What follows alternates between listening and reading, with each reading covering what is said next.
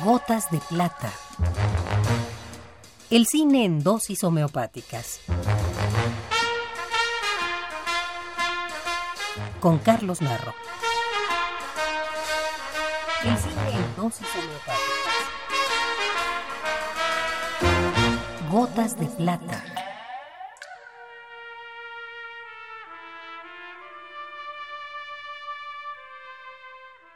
La sexta letra del abecedario se caracteriza por su parecido con otras letras. Visualmente parece una E mutilada o inconclusa. Su sonido se confunde tanto con la V que en alemán esta se pronuncia como nuestra F. También da lugar al que probablemente sea el primer código aparentemente secreto que se aprenden los niños. Después de cada sílaba, agregar una F repitiendo la última vocal.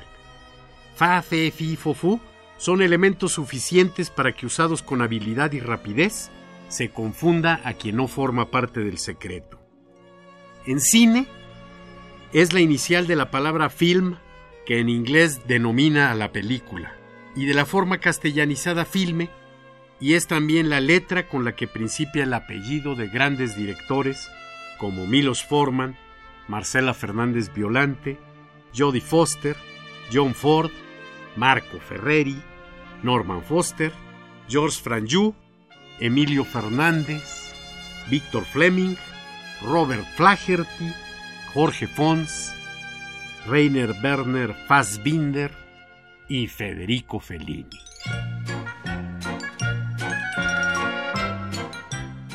Nacido en 1920 en Rimini, Italia, Fellini se dedicó muy joven al dibujo, a la caricatura y a la historieta. Publica sus primeros trabajos a los 16 años y a los 17 inicia un negocio de venta de caricaturas. Su primer contacto profesional con el cine es dibujando caricaturas y retratos de actrices y actores para el cine Fulgor en Rimini. Esta vocación lo acompaña toda su vida. Después de filmada La voz de la luna, que fue su última película, publicó las historietas de su autoría Viaje a Tulum y El viaje dibujadas por Milo Manara. Sto inquadrando Piazza di Siena. Ah, è bellissima qui su! Si vede tutta la città, le piazze, le strade, la gente che vanno a lavorare. Si vede la gente che lavora, non è Roma.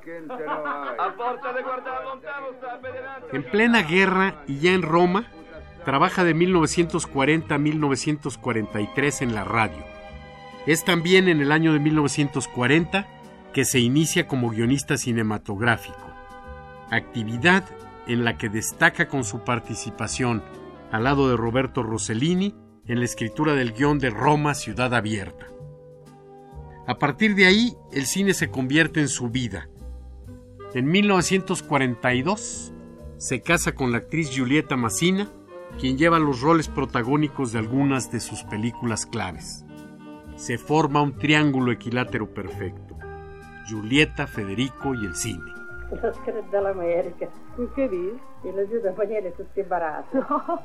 En 1951 dirige su primera película, El Jeque Blanco, con música compuesta por Nino Rota. Es el principio de una colaboración que solo concluye en 1979 con la muerte del gran compositor, pero que marca en definitiva el cine de Fellini, cine por lo demás único, inconfundible e inimitable. El nombre de Fellini se convierte en un concepto que sirve para explicar situaciones de otro modo inefables. Hablamos entonces de escenas felinescas. Federico Fellini es imprescindible. Sin él, el cine no estaría completo. Questa signora che rientra a casa costeggiando il muro dell'antico palazzetto patrizio è un'attrice romana, Anna Magnani, che potrebbe essere anche un po' il simbolo della città.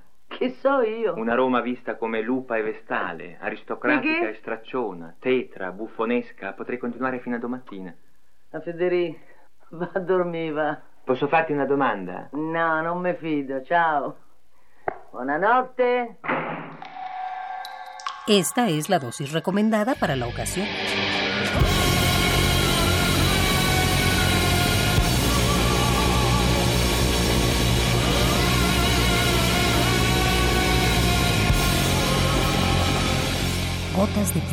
Si tiene alguna molestia, acuda al cine más cercano.